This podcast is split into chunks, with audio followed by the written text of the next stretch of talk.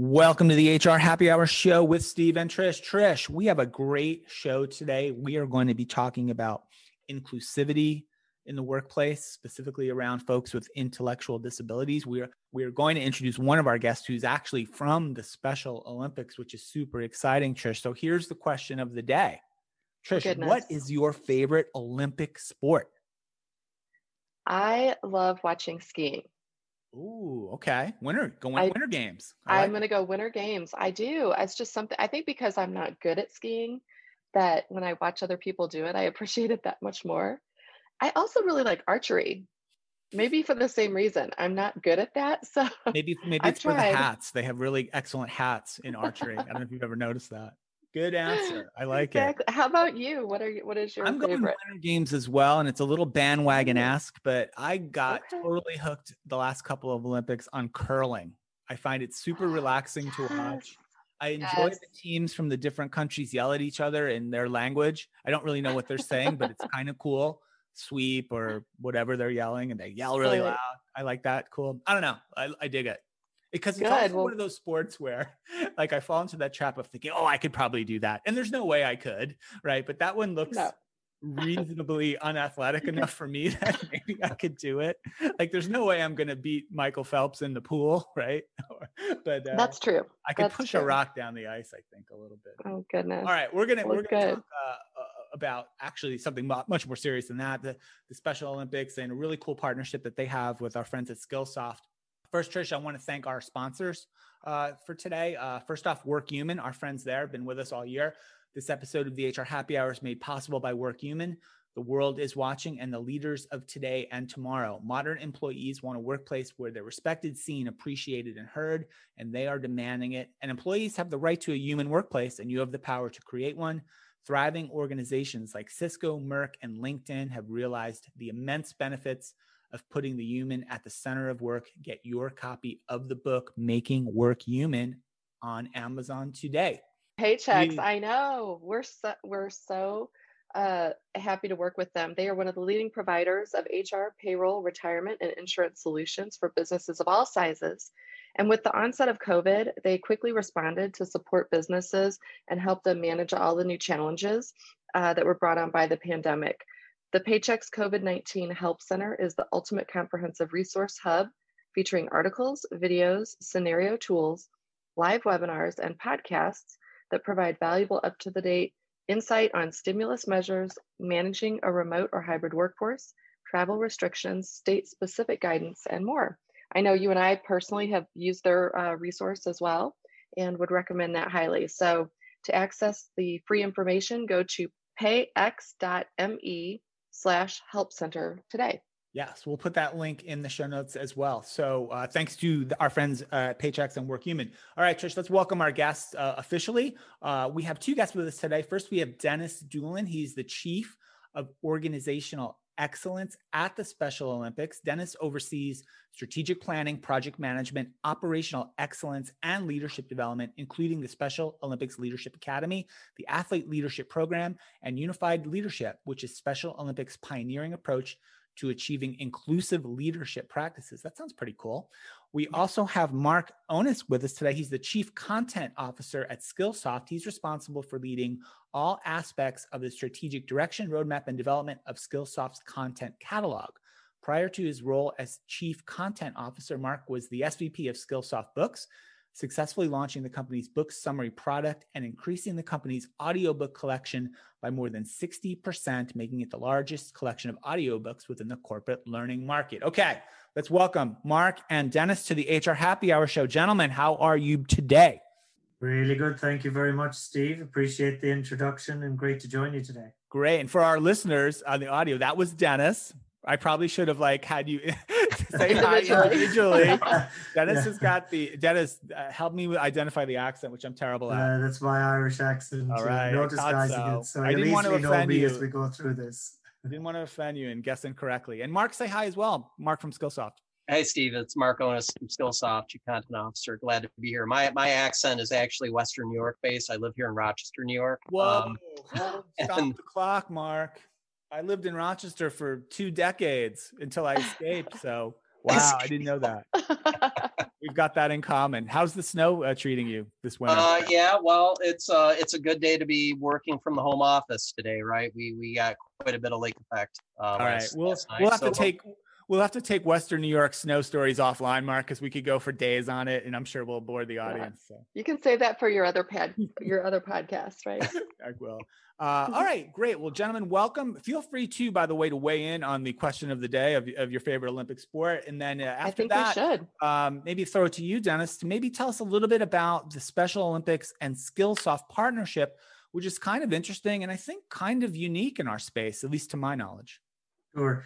Yeah, look, I'll weigh in on the question of the day because I'll forget to do it otherwise. So I'm a sucker for the 100 meters, men and women's. Love, love it. Just love the, Oh the wow. huge build up to it and the excitement and just so much depending on 10 seconds, you know, 10 seconds a time. It's just a phenomenal thing. Yeah, that is really exciting.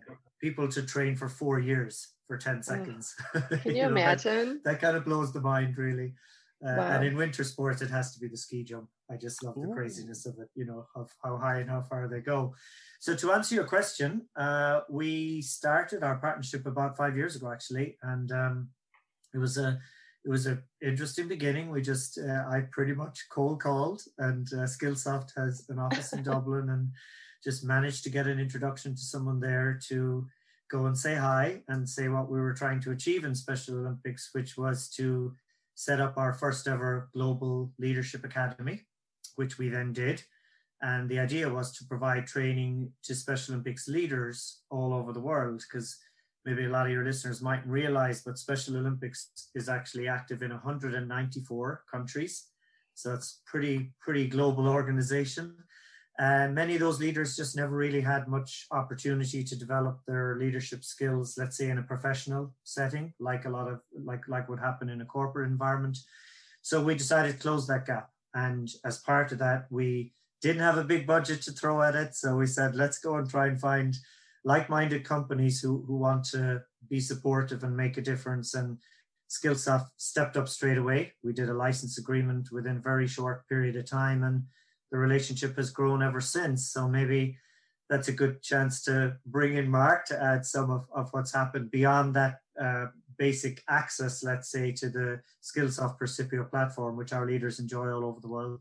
Yeah, no, that, that's great, Denis. And and we've continued to kind of build upon that that partnership. I, I think, as most folks know, we do um, you know feature all sorts of different author-driven author events, expert insight videos, and we were able to partner with Special Olympics to create uh, a very a very comp- compelling series of leadership insights, which feature uh, the athlete coaches and different uh, experts from the Special Olympics Network on really how to work uh, and and create a culture of inclusivity around those with intellectual disabilities. So it's a really exciting project that we're thrilled to sponsor and uh, and and support with Special Olympics. And and the goal is to make that content freely accessible um, through our our YouTube uh, channel and other social platforms, just to give people that basic uh, knowledge and uh, and help organizations become more effective.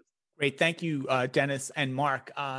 Uh, Mark, any weighing in on the favorite Olympic sport we forgot. Uh, yeah, I don't. You know, I guess Winter Olympics it would probably be hockey. Summer Olympics would be basketball. I guess. Right. You know, just, just if I was to Ooh. pick. But I, I've always. I think the hundred meter sprint. You know, that's a that's a very very compelling event as well. Uh, pole vaulting. I always am just kind of interested.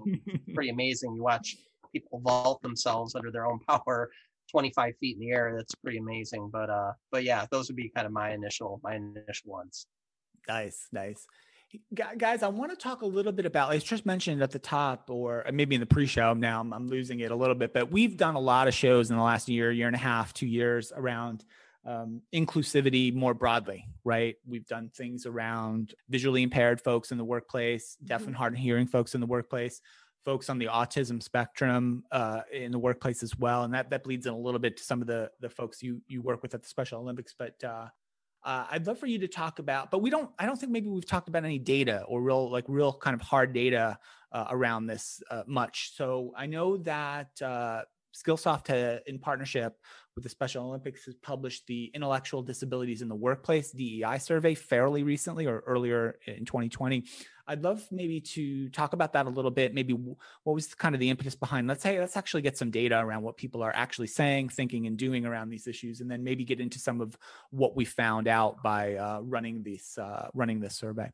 Sure. Maybe Mark, I can kick it off if you want to come in afterwards. Then, so uh, yeah, look, first of all, uh, well done to the two of you, Trish and Steve, for having so many different uh, features on this topic. That's that's really impressive, and I wouldn't say it's that common. So, mm. so credit to you for for taking that approach. And yeah, look, uh, likewise, Skillsoft has has helped us to draw attention to a population that's often forgotten about when we think about the workplace. Uh, there's some fantastic and really necessary work, let me be very clear, on things like gender, race, age, you know, a, a, whole gamut of, of needs that exist to make our workplaces really inclusive and fully inclusive. But unfortunately, intellectual disability can often be a bit down the radar. So we're, you know, this was a great opportunity to just go out and ask that question and say, you know, what is it that people are thinking right now? And what we discovered is that there's a lot of openness to including people with intellectual disability. I think, you know, um, you know, people were generally quite favorable uh, in the data we got back, but they did. I think we had about maybe 55% of the respondents felt that they couldn't say hand on heart that their policy or their practices includes people with intellectual disability. So I guess there was an acknowledgement that while the intentions were good, they couldn't say for certain whether they were really following through them on them with uh, with our audience. Uh, and and you know that's from a lot of organizations who were generally very happy. I think 88% of the respondents said they were generally pretty happy with their policy to begin with, and then it was when we explored it a bit further, maybe the realization of that potential gap came into play, and it's it's something we want to investigate a little bit further and perhaps maybe this is a good point to, to hand over to mark to talk about that. Yeah and i, I think that's the, those are really good points denis. And I, I, think some of the other data that came out of the report is that you know um, you know 93% of respondents believe that becoming you know a more inclusive organization would will help their culture right? I mean i, I think there was almost universal agreement to that. Um, but eh, you know they they were they they weren't sure or hadn't fully thought about how that policy should be further augmented or changed um, you know to to actually accommodate those with intellectual disabilities and and how they should even think about that. So it just became very clear as we looked at the data and the surveys universally people felt that dei initiatives and dei policies were a very good thing to help strengthen culture. But when you start to double click on it and you start to actually unpack you know what are the certain certain uh, natures and the certain elements of inclusivity it was pretty clear that that people hadn't really fully thought about um, those with intellectual disabilities being kind of included in that policy. Having said that people were certainly open to the idea but it was more about how do you unpack that knowledge? How do you actually um, start to think about those things which is a lot of the driver behind some of the um, the the content and the the curriculums that we that we started to put together and build around this um, and, and Denis, maybe I'll ask you to just talk about what people see as some of the barriers to, to kind of, you know, in, in, increasing inclusivity around those with intellectual disabilities. Yeah, sure. That's probably the last kind of main piece of data that's worth, you know, going into a little bit for you, which is, uh, yeah, well, one really encouraging 29% of the respondents actually had no concerns about hiring or including someone with an intellectual disability in their workplace, which is, to be very honest, higher than I thought, because I think it's natural to have concerns, you know, and to, and to have, um, you know, maybe fears is too strong a word, but just to be unsure about how do you do it and how can you make changes. And, and we like to emphasize a lot that a lot of the changes that can be made, which I'm sure we'll come on to, they can apply really to inclusion of any group. This isn't only about intellectual disability, but it is the audience we, we focus specifically on. Um, 20% said they were concerned about support. You know, what kind of support would you need to would you need to provide if someone was joining your, your team? Um, 13% were actually concerned about acceptance, which again, like I say, is natural. You know, like if if if you've never encountered someone with intellectual disabilities in, in your life, and the same would apply to any other uh, maybe more minority group, you're going to be a little bit worried about, you know, how, how will they be accepted or what can you do to accept someone? Uh, and then, you know, uh, 7%, which is quite low, like I say, lower than I expected, uh, said they were concerned about, you know, finding the right or appropriate tasks or roles. And we do get asked about that sometime. And, and our answer is really, really simple. It's no different to the rest of the workforce. Everybody's different. Some things are going to suit one person over another. Uh, and that really isn't any different for someone with an intellectual disability. So we don't actually, you know, send off a list of, hey, these are great roles for a person with intellectual disability, because you just don't know till you get to know the person and their skill. Yeah, I think those are all really great points. And um, I, you know, I've had have people. Uh, I have a cousin who was, um, you know, intellectually disabled, and it's interesting to me too. I when we when you talk about the support, you said twenty percent were concerned about you know the support around that. It's interesting to me as a former HR professional. We always focus more on the person with the um, you know with the deficiency right and that's to me it's almost backwards it should be how can the rest of us be trained and supported to include people right and so i think that's maybe the difference i'm kind of picking up on on the work that you two are doing in partnership is that you're kind of flipping the script a little bit, right? So 20 years ago, I might have, like I can recall having people both physically uh, and mentally disabled who were joining. Um, I was in Big Four public accounting, and we were very open to having them, but there was no training for those of us who were doing the bringing in, right?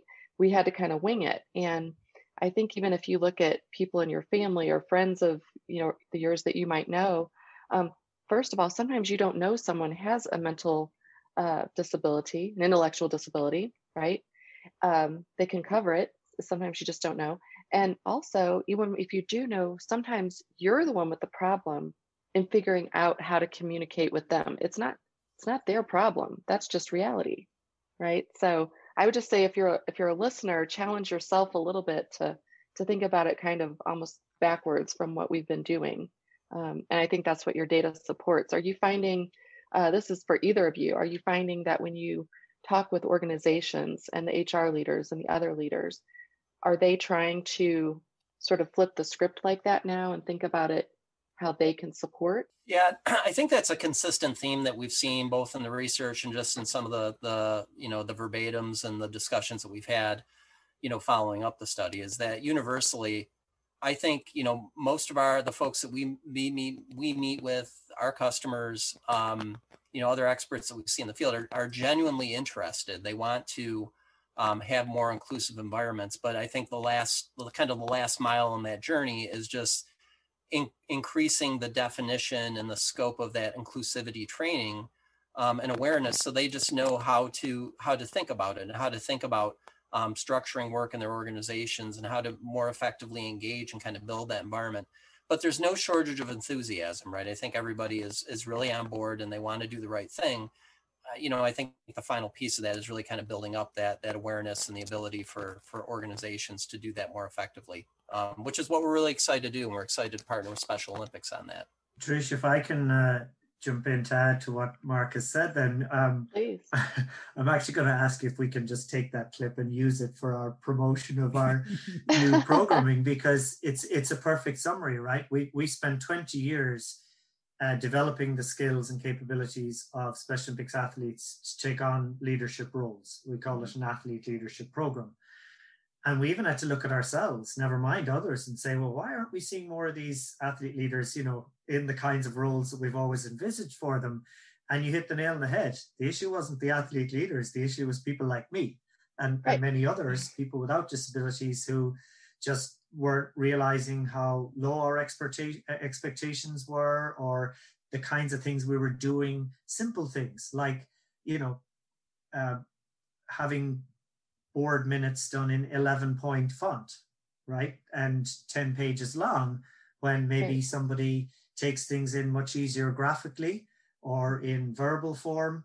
And I don't think that's just to do with people with intellectual disabilities. I think what we've seen in the world is the infographic, right? The rise of the infographic is a response to the fact that all of us actually say, look, can you just give me the, the give me the high points here and, and I'm good with that. So I think um, we're certainly seeing that, that that there's a growing realization now that it is about people without disabilities.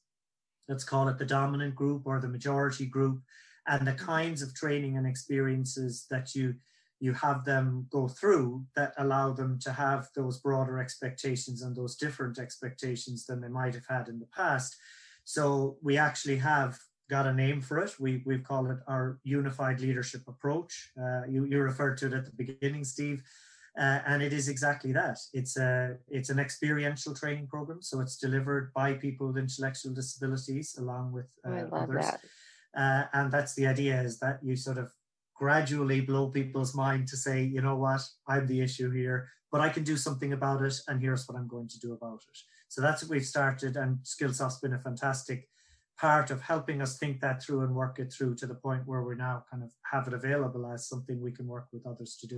Really interesting, Denis. So I understand, and I'm in, hearing that correctly. So this would be a program that you'd make available to people in other organizations to help them better understand the folks with intellectual disabilities and their challenges to help their workplaces become more inclusive. Am I reading that right? Yeah, I mean to be straight up about it, it's it's pretty intensive, um, and meaning labor intensive and and intellectually intensive. So we tend what we're doing to start with is this is very fresh for us. So to start with this year, what we want to do is work with our partners, whether they be kind of existing partners we've had for a long time, like Bank of America, who've always supported our athlete leadership work, or with newer partners who, who come along who, who, you know, DEI is very hot now, right? So they might say, you know what, this is a need, this is something we need to do. And, you know, that's something we can talk to them about to become a partner and to have this be part of the partnership. So I suppose, to be honest, it's not something we're sort of throwing to the winds and saying, "Hey, everybody, here's the solution," because it's it's not that simple. It does take a bit of uh, collaborative work to get it right. But yes, in in the medium to long term, that's the aim: is that we will have helped our, our partners and organisations to understand not only how to include people with ID better, but to actually include any of the groups that are marginalised that they may interact with. I, I really am excited to share. It's funny you said, you know, talk about infographics. I have yours like pulled up on my phone as we're speaking. Um, I, I think what I find interesting also about the work that you all are partnering on is that even as you're sharing this out with the world, right? You're you're doing it in all the different ways, right? You're giving infographics, you're giving reports and studies, you're you're doing interviews, you're having their videos posted. So, are you finding that there is a good response to kind of this multimedia approach to education for, you know, all of us, really? On how we can do a better job at at communicating with people with intellectual um, you know challenges that they might have. Yeah I, I, think absolutely from what we've observed you know the the report certainly got a lot of great uh, traction you know in the market a lot of great a lot of great followership. Um, and I think to the you know the point that Denis made, I think you know people like to see things more visual. There's just it makes mm-hmm. things simpler to read. So so I think the fact that you can have multiple formats to accommodate people's unique kind of learning preferences, the styles, the way in which they consume information, just makes good design sense. Um, and certainly, right. you know, as part of a broader mission to make sure that we're we're democratizing learning and making things universally accessible. I think the market has been very receptive to, receptive to that, to having things that range in the form of infographics to, to podcasts, obviously audiobooks, um, you know, digital books and, and other kind of visual form, I think are, are in media, I think are really, really compelling for folks.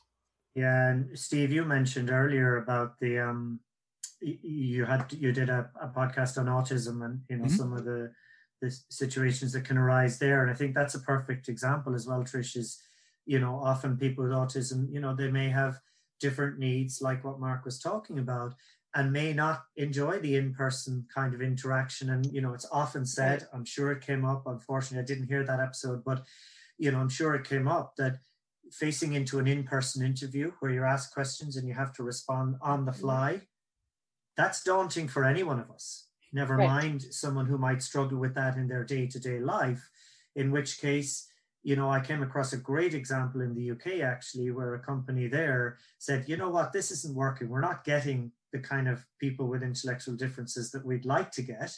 So let's go to them. And that's exactly what they did. They turned it on its head and they said, they went out to uh, local disability services and said, right, we'll come to you, we'll meet people in a situation they're comfortable in, and we'll start to understand the skills and strengths that they bring to the table. And from that, we'll then look at the roles where we need people to come in and, and take on jobs.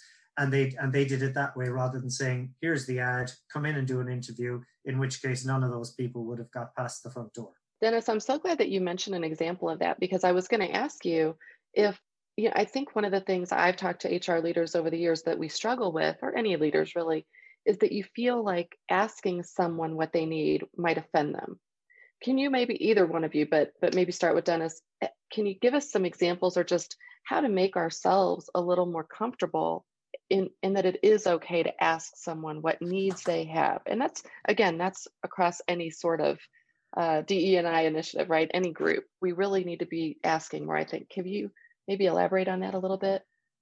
Sure, I'll, I'll do my best. I'm learning every single day on this, but uh, I look, I, I think we often say that the secret to communication with a person with intellectual disability is to talk to them like a person, right? So there is there is no like you don't have to necessarily slow down or use simpler words. Right. You may need to do that it depends mm-hmm. right you just it's getting it's just like you get to know any of your friends or your family or your work colleagues you pretty much go through that same process and so therefore i wouldn't say it's like a special question you only ask people you know that you feel are from a marginalized group it's a question you'd ask anyone i'm sure mark can elaborate on this to no end which is just as you try to understand someone's learning preferences you're understanding their preferences full stop in every aspect of their work environment.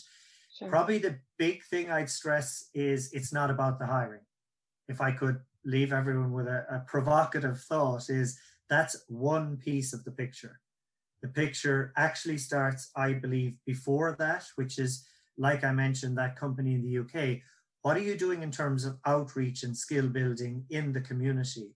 Mm-hmm. So, you know, for example, partnering with the likes of Special Olympics to provide skills training so that when someone gets to the front door, let's say if we use that analogy, they're already in a better place to have a chance of answering those questions or succeeding in a role. So if we look at the pre-hiring piece, I think that's really important. And then the post-hiring piece, which I know Mark has a lot of expertise in, is, is really crucial. Eh, back to what you said, Trish, what are you changing in the environment that someone comes into? is if you don't change that, then the chances are that person's going to feel like a fish out of water. It's not going to work, and you're going to end up with tokenism and the opposite kind of situations that you were trying to create in the first place.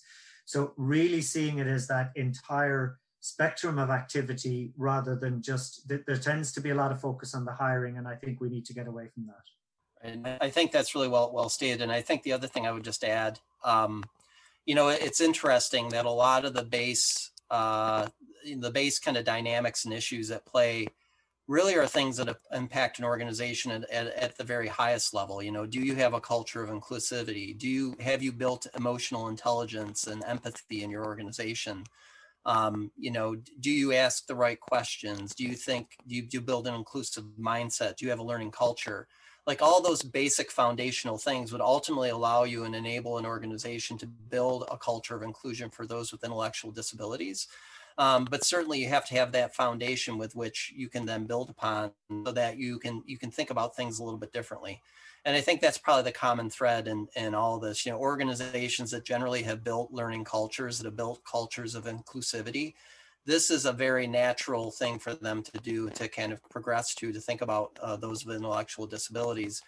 Those that that that take more of kind of a mechanical approach to, to development um, and don't really embrace inclusivity or em- embrace kind of uh, a culture of learning it's going to be a little bit more challenging right? And because they have to kind of build that that kind of underlying under underlying strength to begin with that underlying mm-hmm. capability. But once they do that they can see it pay back in a lot of different ways and this is just one aspect of that. Yeah, and I, I, would add to that, Mark and, and Denis, that even if the organization's not quite there yet, or you don't think they're there, at least one of the underlying data points uh, that that you found from the survey was that people want this and they're they're ready for it and they embrace it. Right? That's that eighty nine percent stat that people want their organization to be inclusive to folks with uh, intellectual disabilities. So the vast majority, the overwhelming majority of people want their organizations to embrace this. And so that's kind of the very first step to say, like, hey, the people throughout the organization are supportive of this. That's uh, a good, uh, I don't know, kick, kick in the pants, say, to to if you're a leader or an HR leader, like Trish was talking about, or any business leader who really feels like they want to push on this a little bit.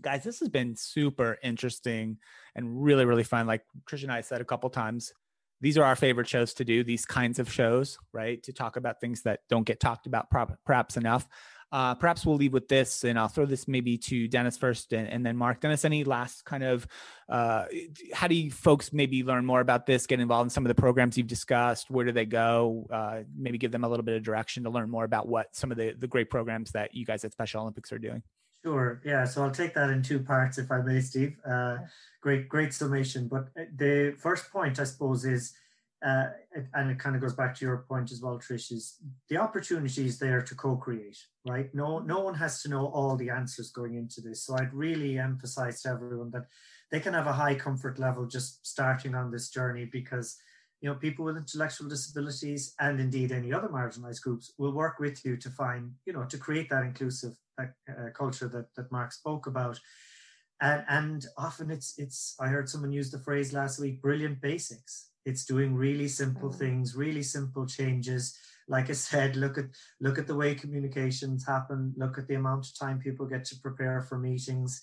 You know, look at things that that are not hard to change. This does not have to cost a lot of time or effort um, in relation to finding out more about what we're doing uh, with Skillsoft, but also just uh, in our own right. Uh, we have a website, www.specialolympics.org. And if you go there, we have a leadership page. It's, it's one of the sections on our website. And you can pretty much get in touch with us there. There's a you can click a link and get through to us there if you want to find out more. Be more than happy to share about that skills building piece that I mentioned, the athlete leadership piece, uh, and also then the unified leadership approach, how we then work on the, the mindsets and behaviors of leaders without disabilities, so that uh, hopefully between those two things coming together, we create a truly inclusive environment. Great, Denis. Thank you so much. Mark, first off, kudos to you and the Skillsoft team for being a big part of this. I think that's pretty awesome, quite frankly. But yeah, maybe anything you'd like to share, uh, how to find some of the resources we've talked about, and just kind of other other things for our audience to think about it when we they think about this topic. Yeah, absolutely. You know, it truly is our honor and our and our uh, and, and a privilege to work with the Special Olympics on on something that's such a critical topic and being able to build the continue to redefine and extend the definition of diversity, equity, and inclusion. Um, you know, and really and really help promote um, and, and help people work with those with intellectual disabilities. I think is a is a very noble and honorable um, mission. So we're we're thrilled to be able to help that and and in that in any way that we can. Um, for those that want to learn more about, you know, the report, the infographic, again, feel free to go to skillsoft.com. You can get more resources there um, relative to the study that was conducted. And again, stay tuned for um, some a real exciting set of new leadership videos that we're going to bring into the market that will be publicly available on YouTube at the Skillsoft channel. Um, and we're happy and look forward to sharing that and hopefully an upcoming uh, podcast. That's awesome. Great stuff. Uh, Denis Doolan, Mark uh, from Special Olympics, Mark Onisk from Skillsoft. Uh, it's been really our pleasure having you guys on the show today. Thank you so much. Thank you. All right. Great stuff. Trish, good stuff. My favorite show already of 2021, I think. Uh, I would agree. I, I think these are always so much more meaningful than just talking about technology, right? Because that's important. But we love when you really talk about too, though, Trish. People need to get paid. No, but, Come on. I know, but when you I don't know. I think this is the reason why I was in HR for so many years. And when you talk to other leaders, it's it's about bringing people into your organization, feeling comfortable, feeling heard, feeling understood. Um, and this is one of those shows that just helps you do that uh, even more if you're if you're struggling or having just a little uh, need for some fresh perspective. So thank you both so much for coming on the show from Ireland, from the frozen tundra of Western New York. It's been a great, great show. I just want to thank our guests one more time, Denis Doolan, Mark Onisk, for Trish McFarlane. My name is Steve Boese. Remember to subscribe to the HR Happy Hour show wherever you get your podcasts. Find all the podcasts, all the media, Trish, all the media, all of it. HRHappyHour.net. that site's blowing up. But uh, thanks so much for listening. And, and thanks again for uh, being a part of the HR Happy Hour show. So that's it. We will see you next time. And bye for now.